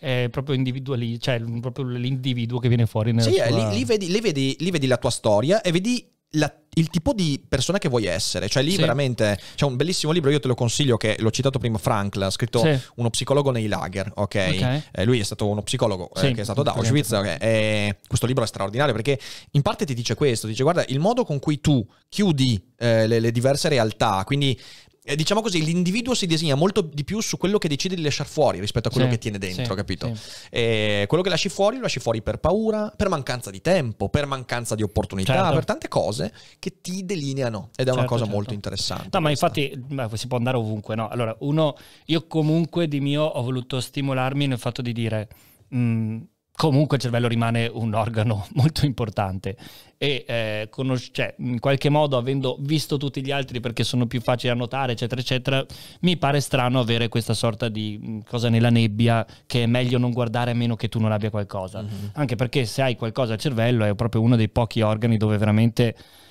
insomma un po' di ansia te la fa, no? Perché ti dà anche questa sensazione di non controllo perché sembra come un virus dal tuo interno, no? Quindi Certo. non è come qualcosa alla mano che dici, beh, lì Sì, è proprio sì, dentro di te, quindi magari hai paura di quanto ti possa influenzare anche proprio nella funzionalità, nel tuo pensiero, nelle decisioni che prendi qua e là. Quindi per me era proprio una porta da aprire assolutamente. È vero che c'è un, un discorso di, di- di capire fi- fin dove la vuoi portare, però eh, comunque a me ha stimolato tutto questo, questo mh, concetto di vedere eh, l'ambito della medicina come anche quello della scienza come qualcosa di soprattutto la medicina chiaramente di utile a risolvere problemi anziché di esplorazione del sé Mhm. in qualche modo Sì, sì. eh, perché comunque anche il cervello, cioè comunque eh, può, può avere varie, mh, insomma, può essere fatto in vari modi e quindi tu puoi avere delle particolarità che magari Mhm. scoprendo ti possono, cioè per esempio eh, io sono subito andato a vedere il Cavum Vergum, che in verità si direbbe Cavum Verge perché è da Verga, non quello l'altro Verga, e, e lui, ehm, e, mh, sono andato a guardare se c'era, a parte che non c'è quasi nessuno che ne parla, questa è una cosa stranissima, però con, la, mh, co- con Laura, con la neuroscienziata, abbiamo visto che c'è una, un- pochissime pubblicazioni, una di queste mostrava come in una famiglia con persone che ce l'avevano e persone che non ce l'avevano, chi ce l'aveva aveva problemi di dislessia. Ok. Io non ho problemi di dislessia, però sai, questa è una particolarità, una caratteristica tua con cui puoi fare qualcosa, quindi nel momento in cui eh, ne viene fuori una caratteristica tua, magari puoi anche unire i due punti e quindi puoi fare qualcosa a Certo. riguardo. È proprio una questione di scegliere, cioè non, Sì, non- sì, non- sì, non c'è niente da fare su questo. Poi è molto interessante perché ehm, sai, il, il cervello è uno dei pochi organi che tu non puoi veramente vedere, cioè nel senso, eh, cioè voglio dire, io adesso po- posso prendermi alcuni dei miei organi, magari sopravvivo per poco tempo, però posso tipo estrarmi un rene, Sì. tagliarlo, guardarlo, poi svengo, ok, però posso farlo, posso perfino tirarmi fuori l'intestino e fino a un certo punto riesco a vederlo, riesco anche a tagliarlo, guardarlo Sì. dentro, non è esattamente una bella visione, però posso farlo, fegato stessa roba, sopravvivi pochi secondi, ma lo puoi fare. Il cuore, il cuore magari ri- ri- ri- però, però potenzialmente potresti aprirti la cassa toracica e vederlo allo specchio. Mm, Col mm, cervello invece non funziona mm. così, perché anche se provi ad aprirti il cranio e guardarti già, Sì, già esatto. soltanto appena togli la pressione cranica, Sì. ciao, è come se Esatto. avessi bevuto 12 litri di barbon e finisci per non vedere più nulla. Esatto. Eh, quindi in realtà il cervello è, è veramente l'organo che non può autovedersi e che al tempo stesso il cervello che ci- l'organo che ci fa vedere che è Sì, una cosa sì, che sì. però non ci fa vedere ma de- decodifica ciò che gli occhi trasmettono Esatto, esatto, e, e la sì. domanda che ti faccio è questa perché a me interessa molto questo aspetto anche perché tu insomma ti occupi di neuroscienze quindi eh, è interessante cos'è che hai visto veramente cioè secondo te in ciò che hai visto ci sei tu Mm.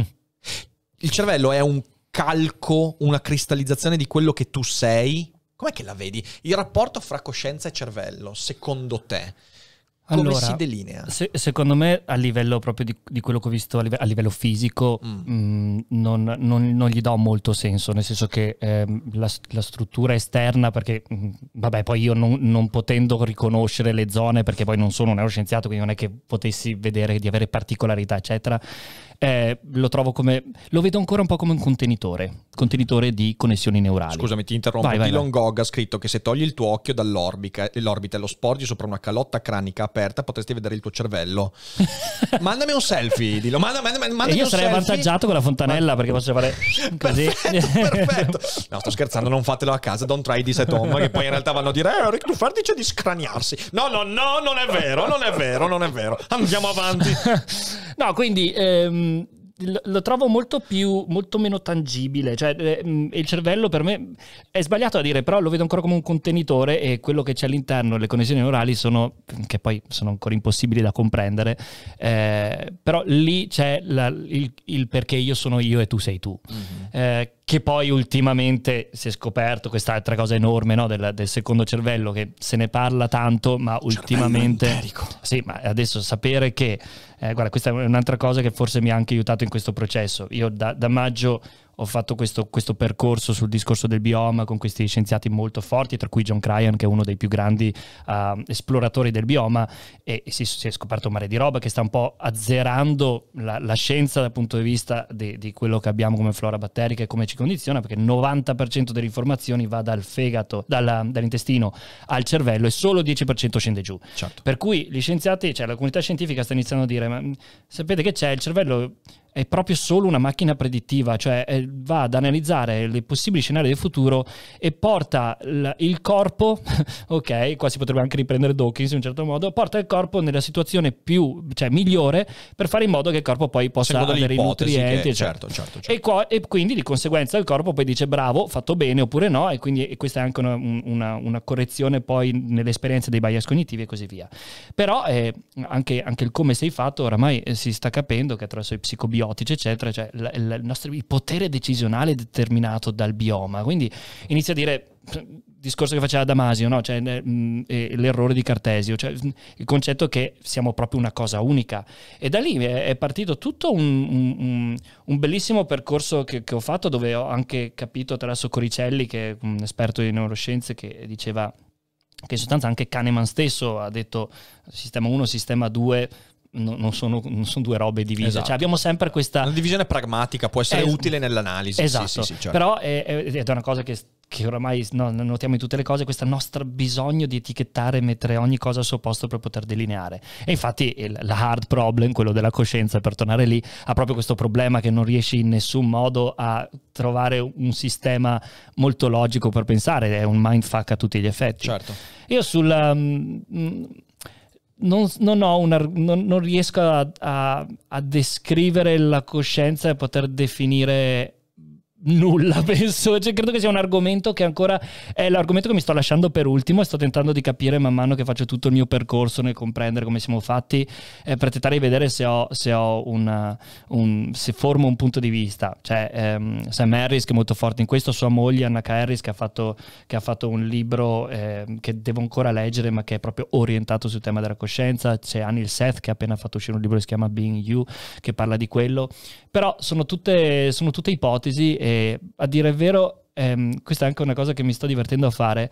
ehm, parlando sempre di più di quotidianità e di come siamo fatti, mi rendo sempre più conto che sono io stesso il problema di me stesso, cioè il voler sempre tentare di trovare una risposta nel- nel- immediata nelle cose. Certo. Quando in verità il, eh, imparare a dare il peso al- all'ignoto è una cosa che mi sta stimolando molto ultimamente a trovare, a creare pazienza, per esempio, no? Certo. e a dire eh, non, ho, non ho una risposta matura in questo. Cioè, io di fatto su, su una domanda come quella che mi hai fatto, io vado proprio in mindfuck. Non ehm, eh, penso che potrei argomentarla da tantissimi punti di vista, ma non ho. ehm, non, non- non riesco a- ad aggrapparmi a qualcosa di tangibile per poter Certo. costruire un pensiero. Tutti- cioè, credo- proprio la cosa più sincera che posso dire. Cioè, questo è interessante perché quando dici quel mindfuck lì, che in realtà eh, stai dicendo una cosa che che tanti filosofi hanno cercato di dire. eh, la coscienza è un problema linguistico, cioè la coscienza ha un problema fondamentale che è il problema del, del- del concetto e del, del concetto linguistico di essere, ok? Mm, mhm. Ehm, non so, c'è questo filosofo che è morto qualche anno fa, è Derek Parfit, Mm. Ehm, e lui ha scritto questi testi che sono molto strani. Lui è un filosofo molto strano, però interessantissimo. Lui dice: tutto il problema della coscienza nasce da un fraintendimento linguistico. Lo dice anche Dennett in realtà, però Mm. Parfit lo Mm, dice mm, molto meglio di Dennett. Lo dice senza quel riduzionismo di Dennett che a me è sempre andato un po' stretto. Eh, Sì. Perché poi Dennett dice no, tutto quello che chiamiamo coscienza si ferma al puro fatto fisico. È una Sì. cosa che a me è sempre, eh, come dire... Non mi ha mai convinto del tutto, perché di nuovo è una risposta facile. Sì, ok? sì, Vedo la foto del sì. cervello, lì ci Molto sono io. vero, sì. Eh, mi spiace, non sono così Sì. convinto. Tu sei anche t- tanti luoghi verso cui ti proietti, tu sei anche parte integrante di un ambiente che forma, quindi no, non Sì, sono convinto sì, di sì, questo. Ehm, sei più una sorta di, non so, campo elettromagnetico, cioè quello che chiamano. Però Parfit dice una cosa interessantissima. Lui dice: il problema linguistico reale è quello legato all'essere, ok? Il verbo essere, il fatto che io sono. Eh, il problema è quello di identità, secondo lui. Eh, che nella sua analisi lui dice è nato in modo molto pragmatico, cioè nel senso quando si è cominciato a parlare di soggettività nella storia umana, lì un po' è nato il concetto di io, di ego e via Sì, dicendo. E poi l'abbiamo cominciato a fraintendere. Eh, perché in realtà noi siamo terrorizzati da una serie di elementi, siamo terrorizzati prima di tutto dal fatto di non essere una continuità. Mhm, Eh, che è certo. anche questo uno dei grandi problemi della, del- del- del- del- del- della coscienza. Cioè, nel Sì, senso, come faccio io a dirti che ciò che chiamo io è la stessa roba di quando io ero 13 anni fa, Mhm, quando mhm. avevo 17 Esatto, anni sì, e via sì, dicendo. sì. In realtà noi cambiamo eh, matericamente, eh, cambiamo da ogni punto di vista, cambiamo anche le idee, eh, cambiamo personalità, siamo esseri mutevoli. Allora Parfit dice c'è un problema, noi abbiamo usato questo concetto di io sono in modo totalmente storto, non più con l'atto pragmatico di indicare l'evento che io sono, ma per dire io mi conservo, ok? In realtà io non muoio. Io Mhm. è quell'evento che in un certo momento incarna ciò che chiamo morte. Mm. Cioè io sono letteralmente ciò che incarna di volta in volta Sì. degli eventi che non hanno a che fare con un me, ma hanno a che fare con ciò Sì, di sì, cui sono parte. ok. Certo, questo è un Cioè parli di causa-effetto? eh, causa-effetto, parlo, parlo- parlo del fatto che noi siamo sempre. È è come, è come se noi fossimo materia che si conforma in un certo modo in determinati istanti del Ma, tempo. e quindi, ma perché non vedi questo come determinismo però? No, no, questo è un, Ah, determin- ok, è un ok, tipo di determinismo. perché- sì, sì, certo, certo. Però è un determinismo che non, è non- non si ferma a dire semplicemente io sono il mio cervello, Sì, sì, sì, sì, sì. Perché io non sono più. Cioè, Sì. Parfit cerca di destrutturare l'idea, l'idea stessa di poter parlare di io sono qualche cosa. Sì. E lui dice: Una buona parte della nostra sofferenza deriva dal fatto che noi abbiamo usato, abbiamo dato per scontato questo, che io sono. E allora Mhm, io sono triste? No, la tristezza prende la mia forma in questo momento. Sì, sì, sì. Certamente questo è un concetto difficilissimo per noi da concepire. Perché? Perché pragmaticamente noi sappiamo l'utilità di considerarci individui, una continuità, abbiamo una storia, dobbiamo essere coerenti con le nostre scelte, abbiamo Mhm, una responsabilità. Ecco, l'idea più, eh, più, più, più anche problematica del- de- di quello che Parfit dice è che un concetto come quello di responsabilità rischia di non aver più nessun senso. Sì. Ovviamente neanche Sì, quello di libertà, sì, ok? Che, che è una roba mica da poco. Cioè, nel senso, tu non sei più quello che ha ucciso quella persona. Sei In una effetti, serie di quell'evento, quell'evento ha preso la forma che tu eri in quel determinato. che il tuo corpo è.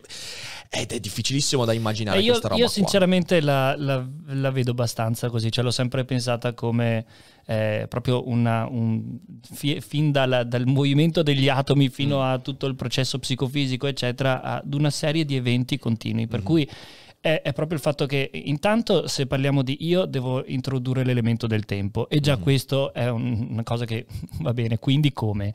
Volendo voi parlare di leggi quantistiche, io mi ero appassionato di quantistica proprio per questo motivo all'inizio, no? Cioè ok, e- e lo spazio-tempo e le dimensioni e quindi noi dove ci collochiamo in tutto questo, quando hai parlato di campi, siamo campi elettromagnetici, no? ok, ma in quali dimensioni, eccetera. Certo. E mh, in qualche modo mi- è vero che eh, sono molto attento al fatto che è molto facile come risposta, però eh, che di sicuro c'è un- una fetta importante di realtà comunque in quella teoria lì, cioè che eh, eh, ogni cosa provoca la cosa conseguente Certo. e quindi tu infatti di fatto sei... eh, non- sarebbe anche sbagliato dire contenitore perché, eh, perché sei qualcosa. Però eh, uno dei motivi per cui mi aveva appassionato anche questo concetto del bioma è proprio perché, ehm, se noi, perché stimola un po', un po' a livello di pensiero il fatto che ehm, anche John Cryan dice noi siamo dei portatori di, eh, di altri esseri, cioè noi Certo. siamo, siamo l'1% di quello che siamo, cioè i, i nostri geni sono l'1% dei geni che compongono il nostro corpo, perché il 99% dei geni sono dei geni dei batteri, dei virus e delle cose che abbiamo nel corpo. Per cui in qualche modo, di nuovo, no, ti stimola a dire ma cosa sono io quindi? E soprattutto nel momento in cui questo- questa parte qua del corpo mi influenza nel pensiero, mi provoca il rilascio di cortisolo per cui sono arrabbiato, sono nervoso, sono stressato, eccetera, eccetera, o la felicità e così via. E quindi anche concetti come l'amore, eccetera, cioè tutte le condizioni psicofisiche, chimiche, eccetera, quanto sono date effettivamente da un controllo che possa avere oppure no. E io mi sono proprio rilassato quando ho fatto quel- quell'episodio sul libero arbitrio, proprio perché ehm, sono- ho provato ad andare estremo e ho detto ok, ipotizzando quello che la scienza suggerisce ad oggi, cioè eh, del fatto che eh, determinismo e punto, come vivo io questa cosa? E che veramente si ritorna al discorso pillola rossa, pillola blu. Certo. Cioè, da un punto di vista potrei stimolarmi a volerne sapere di più e a prendere l'altra pillola perché allora ne faccio proprio uno scopo di vita. E qua anche per tornare al discorso della malattia, l'unico caso in cui io vorrei sapere che cos'ho sarebbe se prendo la decisione che da quel giorno in poi io risolverò quel problema. Ok. Perché so che anche se non lo risolvo mi darà uno scopo di vita molto importante. L'ho, Ok. l'ho pensato tantissime volte questa cosa qua. Se mi succede qualcosa o non voglio saperlo, oppure se, me lo- se per qualche motivo vengo a saperlo, io mollo tutto e divento il più grande esperto al mondo in quella cosa lì e ho anche la convinzione di poterlo fare. Per cui, vabbè, lì sono, sono di nuovo una cosa molto personale. Però... ehm, non lo so, in qualche modo a me è rilassato pensare che, ok, mh, questa sensazione del sé, questa sensazione di avere una coscienza, indipendentemente dal fatto che sia un'emozione, quindi che sia fallacea o che non esista, oppure no, If you're struggling to lose weight, you've probably heard about weight loss medications like Wigovi or Zepbound, and you might be wondering if they're right for you. Meet PlushCare, a leading telehealth provider with doctors who are there for you day and night to partner with you in your weight loss journey. If you qualify, they can safely prescribe you medication from the comfort of your own home. To get started, visit plushcare.com slash weight loss. That's plushcare.com slash weight loss. plushcare.com slash weight loss. Eh, io sono in pace con questa cosa. Certo. E, e- e- che è strano perché sono sempre stato un control freak io, quindi tutto quello che, ehm, io devo sapere tutto, cioè io sono nato che dovevo sapere tutto. E ora invece sto un po'... eh, Mollando le redini. Sì, in Che qualche è una modo buona sì. cosa, una buona cosa. Ma penso di sì, almeno beh, per come ero io sicuramente Eh beh, certo. cioè, mi ha un attimo ribilanciato. Eh, poi però posso capire che ed ed è anche stra interessante dibattere su questa cosa qua, cioè perché è giusto dire che è una delle cose su cui è più giusto dire che ci siano punti di vista differenti e che tutti possono avere eh, non so, lo, stesso, lo stesso peso. Certo, no? certo, certo. Ma eh, in fin dei conti, cioè, la, la cultura è tenta- il tentativo di ridurre l'incertezza, no? Mhm, Cioè, tutto mhm. quello che è cultura, l'economia. Cos'è l'economia? Lo studio dell'economia se non il tentativo di eliminare e di- capire un ordine, quindi eliminare variabili impazzite. Sì, quindi sì, sì. noi cerchiamo sempre di controllare. Ecco, secondo Parfit questo è proprio l'effetto di un grande fraintendimento. Sai, eh, io Mm. allora filosoficamente io mi sentirei distante da Parfit perché di nuovo per me il concetto di responsabilità è fondamentale. Cioè nel senso come, come faccio io non riesco neanche a immaginare una società come se le immagina Parfit. Ok, sì, una sì, società umana eh, in cui il concetto di responsabilità non esiste Eh, perché nessuno si considera più un individuo. Cioè nel senso non sei più un individuo sei una serie di eventi che si incarnano ok? Che, che se ci pensi un po' il pensiero antico greco è il, è il concetto di divenire. Cioè Sì, sì, Eraclito parlava esattamente Beh. di questo ok? Ma vai, vai, vai, che dopo ho una domanda. In questo, in questo io sono molto distante da Parfit, però eh, c'è un autore che in realtà ha espresso questa cosa e io ogni volta che l'ho letto mi sono sentito in pace, che è Borges. Mm, Ogni mm, volta in cui Borges scrive quella cosa, per esempio c'è il suo Don Chisciotte, il Don di Mm, Pierre Menard, in cui lui dice guarda che Don Chisciotte in realtà è letteralmente un evento che viene incarnato Mm, mm. Ripetutamente da diversi individui. Eh, c'è anche il film di Gilliam che è bellissimo e esprime Mm. perfettamente questo concetto. Don Chisciotte è un'eredità, come non c'è stato il Don Chisciotte.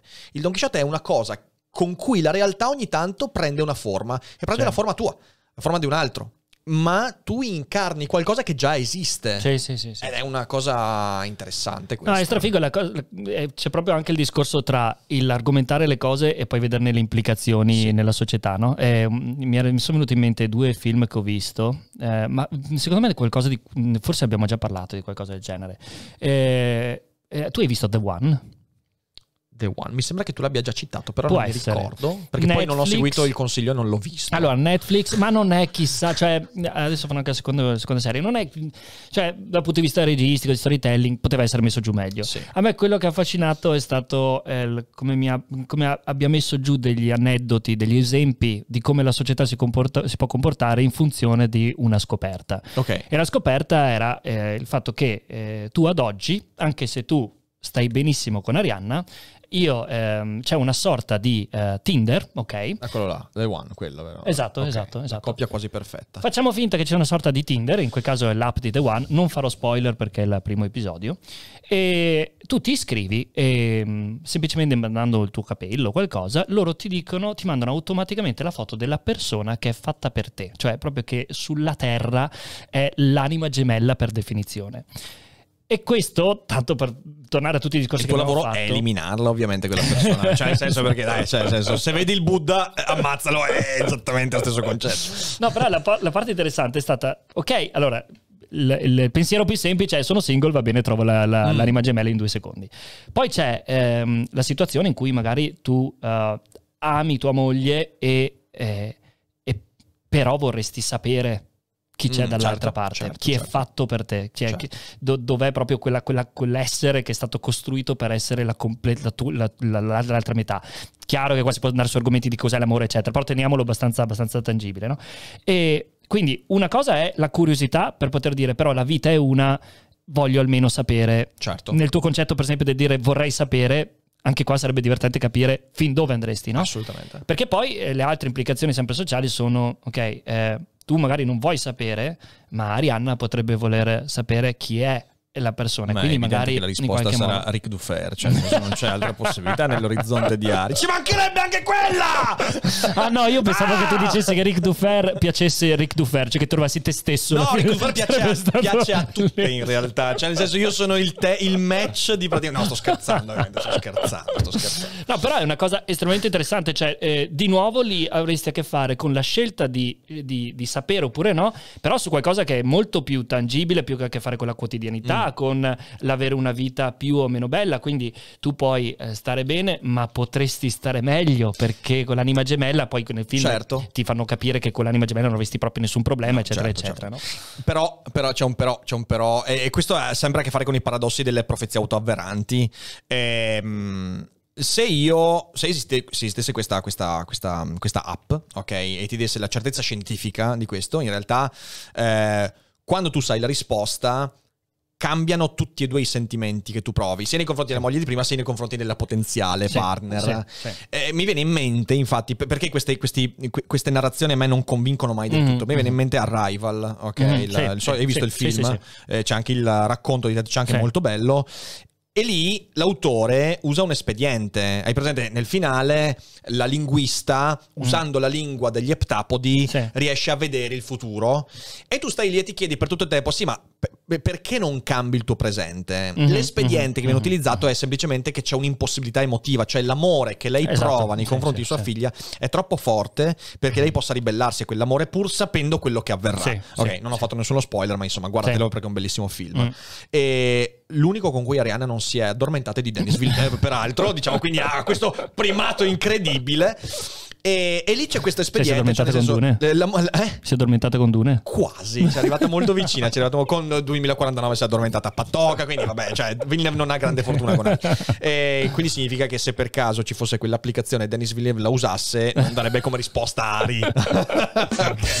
Però è interessantissimo il fatto che tu devi cercare un espediente per far sì che quel sentimento che viene rimanga quel sentimento anche pur sapendo Mm, quello mhm. che sarebbe l'alternativa in questo caso, Mhm, ok?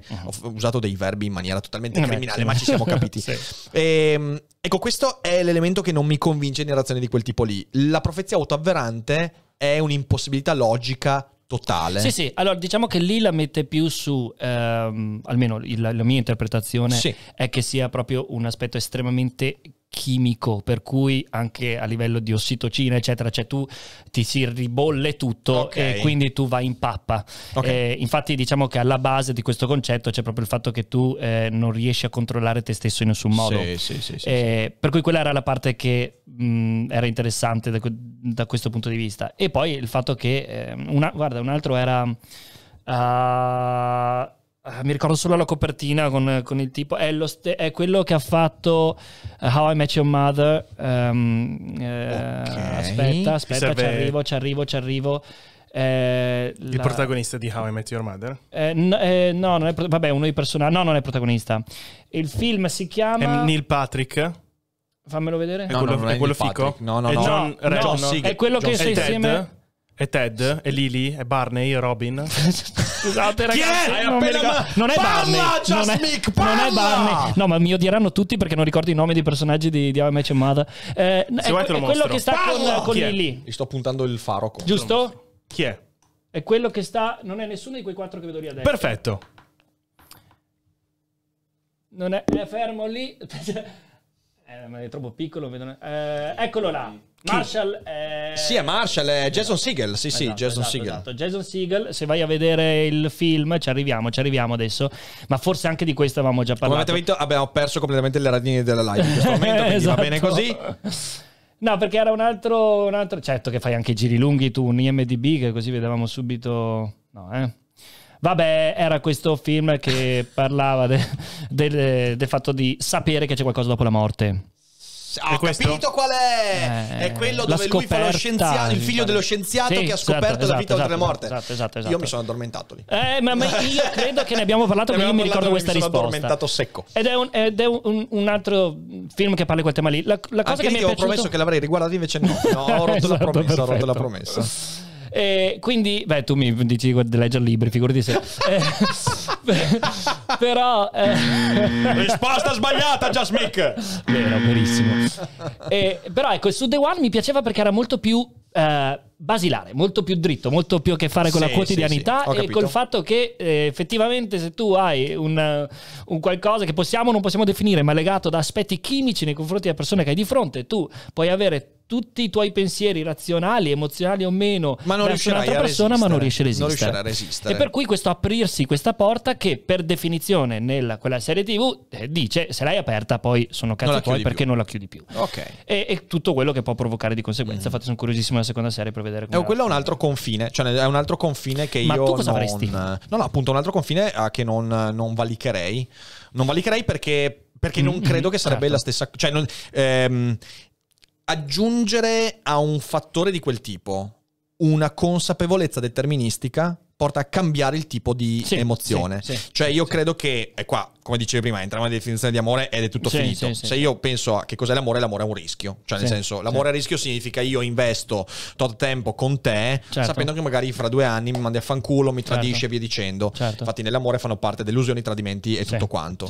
Ehm, L'aspetto che peraltro viene anche raccontato molto bene in um, 1984, cioè nel senso Sì. l'accoppiamento viene fatto per fattori, oppure un altro è il mondo nuovo di Huxley, cioè Mm, tantissime mm, mm. distopie hanno cercato di immaginare Sì. un mondo in cui il partito, lo Stato, la scienza ti dice chi Sì, è il certo, tuo partner, certo, ok? certo. E la risposta di tutti questi autori è sempre quella, cioè può funzionare pragmaticamente, però non, non è più amore, perché l'amore ha a che fare con un fattore di rischio, Sì, di un'inconsapevolezza totale, cioè io non so, io non, non Mm. posso sapere fino in fondo, potremmo dire per tornare a quello che dicevamo prima, non lo Sì, so se certo. tu sei un androide, ok? Mhm, Non so se tu mhm, hai un'autocoscienza, non so però sento qualche cosa di cui non avrò mai la risposta definitiva. Se ho una risposta definitiva non è più amore, è No, un'altra infatti, cosa, infatti. un'altra cosa. Sì. Posso decidere di accoppiarmi con te perché so che il nostro genoma andrà perfettamente Sì, d'accordo, posso Con dire con te, sì, beh, sì, ma guarda che io e te, i nostri, i nostri geni andrebbero proprio I nostri a, a- geni! i nostri geni a braccetto, però insomma non entriamo nello scabroso perché poi magari Sì. arriva anche l'estanto dei concini. Sappi che io ho la fontanella.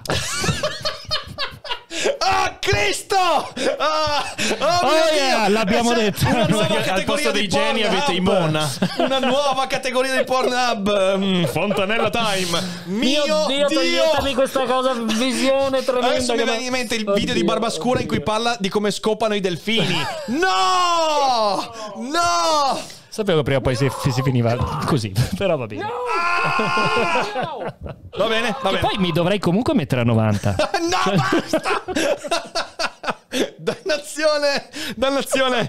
Io penso che con questo Oh, possiamo ah, chiudere ah, il canale ah. Twitch Oh, e Dio. darci un'altra ora. No.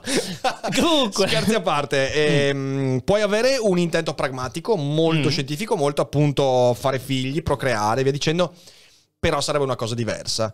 La cosa che a me interessa di quel tipo di, di- di- di quel modo in cui l'hanno buttata giù è che non è, è uno dei pochi casi in cui non ha solo a che fare con te. Cioè, siccome l'amore è almeno due persone, e poi lì abbiamo anche parlato anche di quello quella volta, ma diciamo due persone, quindi il tuo punto di vista su cosa vuoi scoprire e cosa no, potrebbe non essere, non equivalere con quello dell'altra persona, che non ha a che fare con le emozioni che lei ha con te, ma ha a che fare con magari eh, la necessità di voler sapere tutto dalla vita Certo. oppure no. E poi qua c'è, eh, secondo me, si ritorna anche al che cosa vuoi fare della tua vita, no? Nel senso che l'amore stesso è qualcosa che tu eh, puoi eh, continuare ad alimentare no? e continuare ad annaffiare perché eh, decidi di mm, metterti d'impegno in quella cosa, ma è, è per forza di cose un compromesso rispetto allo scoprire altro là fuori. Una persona che eh, vuole sapere eh, tutto delle possibilità a livello massimo che può avere in una vita andrebbe in continuazione a cercare partner diversi finché non Certo, trova qualcosa e quindi probabilmente non lo troverebbe mai quindi eh, anche lì potremmo vedere lo stesso discorso no? di dire ok io definisco il- la, la linea perché nessuno di noi ha la minima idea di che cosa voglia dire essere innamorati oppure no ognuno ha la propria visione personale e non, è, e non si può comparare a livello tangibile con altri per cui tu a un certo punto dici è questa persona qua Sì, sì. e da qua io non vado più in cerca di capire se mi sto sbagliando oppure no Certo. ed è strafigo, no? È proprio il discorso di decidere dove tu metti i tuoi, i tuoi paletti, dove metti Sì. il- lo steccato. Sai, l'unica cosa che mi, che mi- che mi- che mi disturba di questo è che quei paletti sono paletti che tu potresti non rimettere mai più in crisi. Cioè, in fin dei conti, quel confine di cui parlavamo prima, per il fatto che cambiamo, eh, tu non sei la stessa cosa oggi. Quindi magari tu ti innamori, sei adatto a quella persona oggi, magari fra cinque anni, non più. Esatto, sì, sì, sì. E quindi tutte le idee che ti portano a dire, per qualsiasi motivo, io oggi faccio una scelta che so che non metterò mai più in discussione, è un problema enorme. In fin dei conti, eh, il, il- il fatto che noi nutriamo un qual certo quantitativo di ignoranza nei confronti del mondo e di noi stessi Mm, è mm. ciò che ci spinge a fare quello che facciamo. Mhm, mhm. Ehm, l'atto di esplorazione, ok? Sì. Cioè, io lo- cioè, alla fine l'elogio dell'idiozia è un libro su questo, ok? L'atto Mm, di mm, esplorazione, mm, mm, mm. che sia esplorazione geografica, esplorazione della mente, esplorazione Sì. nasce dal fatto che noi qualunque confine mettiamo, ci accorgeremo che c'è sempre qualcosa che Eh sì, fugge, eh che sì, ci eh sì. sfugge. E allora lì, se tu hai degli elementi di qualsiasi tipo che ti chiudono al posto tuo, che disegnano al posto tuo un confine, secondo me li rischi di fare la fine dei Neanderthal, Mm, mm. che si sono chiusi nel loro ambiente e poi tutto è cambiato Sì, e loro sì. sono stati spazzati via. Mm. E invece gli altri che nel frattempo hanno fatto i Mona in giro per Sì, tutto il sì, mondo sì, sì, sì, sì. sono sopravvissuti. Semplificazione enorme, non venite da me a dire "Eh, ma i Neanderthal hanno fatto anche cose buone, lo so perfettamente. però, però il punto è che, mh, che se ti fai disegnare il confine da un altro, sia uno scienziato, un Mm, algoritmo, eh, e lo accetti, a un certo punto cambierai tu, cambieranno le condizioni e tu ti rivedrai eh, pentito di aver accettato quel confine. Questo è, bene o male, Sì, il sì, motivo sì. per cui queste cose qua mi convincono poco, perché mi No, no, convince il riduzionismo di Dennett e via dicendo, capito? Sì, è un sì, po' sì. quello il punto. Ma io penso che la- la, mh, sai, mh, si può ridurre anche tutto a quella mh, frase che è sempre buttata un po' lì, no? ma del, del fatto che la persona è limitata è felice perché è chiusa all'interno e là il paragone lo fanno sempre con lo scienziato, no? che invece e continuando a esplorare in verità non sta mai bene con se stesso. No? Certo. E, e- che è una cosa che secondo me c'ha quella- quel, quel fondo di verità non da poco, no? del, del fatto che ehm, sia anche i tuoi ideali, cioè è difficile rimanere integri continuando a, a spostare no, la- la- il- quel- quello steccato e a esplorare cose Sì, nuove sì. perché metti in dubbio sempre cose differenti e non sai mai e sai sempre meno secondo me quanto sia corretto fermarsi ad un certo punto Certo. e diventa una spirale veramente molto Sì, difficile sì, eh, devi trovare l'equilibrio fra i due sì, estremi, secondo e- me. e io lo vedo, ma a me piace sai, sempre vedere anche le cose in maniera molto, molto sul quotidiano, sulla funzionalità. E, e- e, mm, un pensiero che ho fatto è stato proprio sul, la- da quando è uscito Tinder.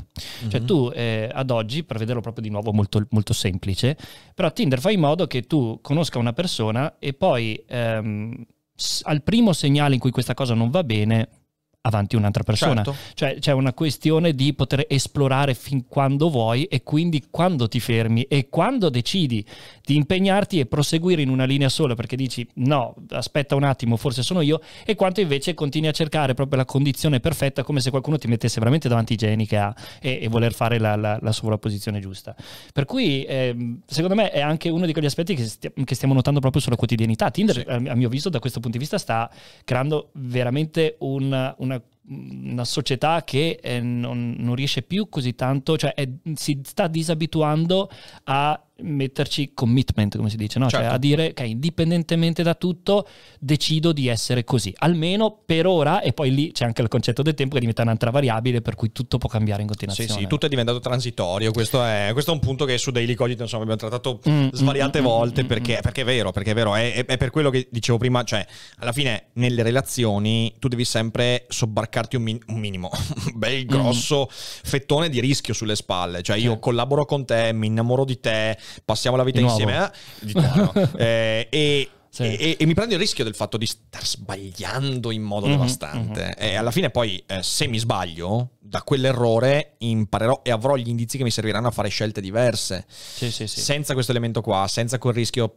Perché alla fine detestiamo il rischio, siamo una società sempre più refrattaria al rischio e questo è Sì, il sì, grande sì, rischio che stiamo vero. correndo collettivamente e lo vediamo in tutto, l'abbiamo visto con la pandemia e via dicendo, è lì rischi di farti male, rischi di farti male, perché rischi di non imparare più un cazzo. No, e anche come dicevi tu prima, cioè alla fine è il è rischio stesso e quella paura di sbagliare qualcosa che alimenta anche le emozioni Certo, che hai, no? certo, Perché certo. se fosse tutto determinato... eh, Rischi perché le variabili sono sempre più ampie rispetto a quello che sai. Mhm, Eh, va bene mhm. così, Esatto, va bene così. esatto, Poi magari esatto. uno ci resta secco, 99 su 100 ci restano secchi nel tentativo, quello che però ce la fa Mm, mm. fa beneficiare tutti di Sì, ciò che scopre. Eh, funziona così, secondo me. Guarda, per, è un po' per tornare crudele, al ma punto iniziale del mio cervello, mi hai, mi hai- mi hai ricordato un- un- un- proprio uno stato mentale in cui ero e ricordo che lo ero anche l'ultima volta che sono venuto qua. Another day is here, and you're ready for it. What to wear? Check. Breakfast, lunch, and dinner? Check. Planning for what's next and how to save for it? That's where Bank of America can help. For your financial to dos, Bank of America has experts ready to help get you closer to your goals. Get started at one of our local financial centers or 24-7 in our mobile banking app. Find a location near you at bankofamerica.com slash talk to us. What would you like the power to do? Mobile banking requires downloading the app and is only available for select devices. Message and data rates may apply. Bank of America and a member FDIC. Che col fatto di continuare a studiare sempre tanto come siamo fatti, sentire punti di vista diversi mm, e ogni volta riaprirmi la testa da Mhm. capo, eccetera, mi ha fatto vivere un periodo. Ora, stranamente, era un po' che non me lo chiedevo, non, non sono più in quella situazione, però un periodo in cui veramente ehm, stavo un po' gettando la spugna nella ricerca di capire come è fatto tutto. certo. Perché proprio la- me l'hai attivato dicendo la parola variabili, no? Perché c'era c- così tanti punti di vista, così tanti variabili diverse che a un certo punto è proprio quella la testa Saturazione. piena, saturazione completa, sovrastimoli a tutte le parti e dici vabbè cioè, che sia quel che sia Vaffanculo. e va bene così tanto Sì, alla fine non si tratta altro che di dare un nome alle cose che comunque esistono per come esistono quindi È vero, è vero, è vero, è vero.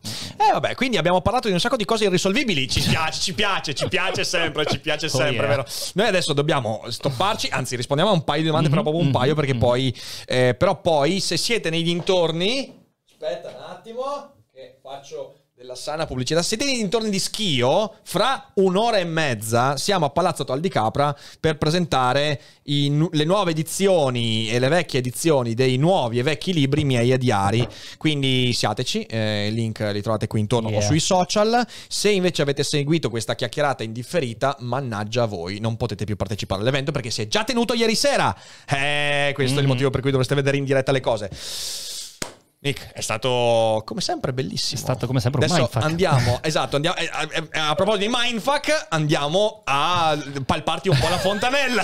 evviva facciamo gli esperimenti Allora, io vi ringrazio, grazie a tutti quelli che, hanno, che sono abbonati, grazie a Mick, Grazie a tutti, grazie, grazie a tutti te, è sempre un quanti. piacere. È sempre un grande piacere. Se siete in live non andatevene, adesso rispondiamo a un paio di domande velocemente e a tutti gli altri venite a trovarci ogni tanto in live, ci siamo quasi tutto il giorno e non dimenticate che non è tutto noia ciò che pensa.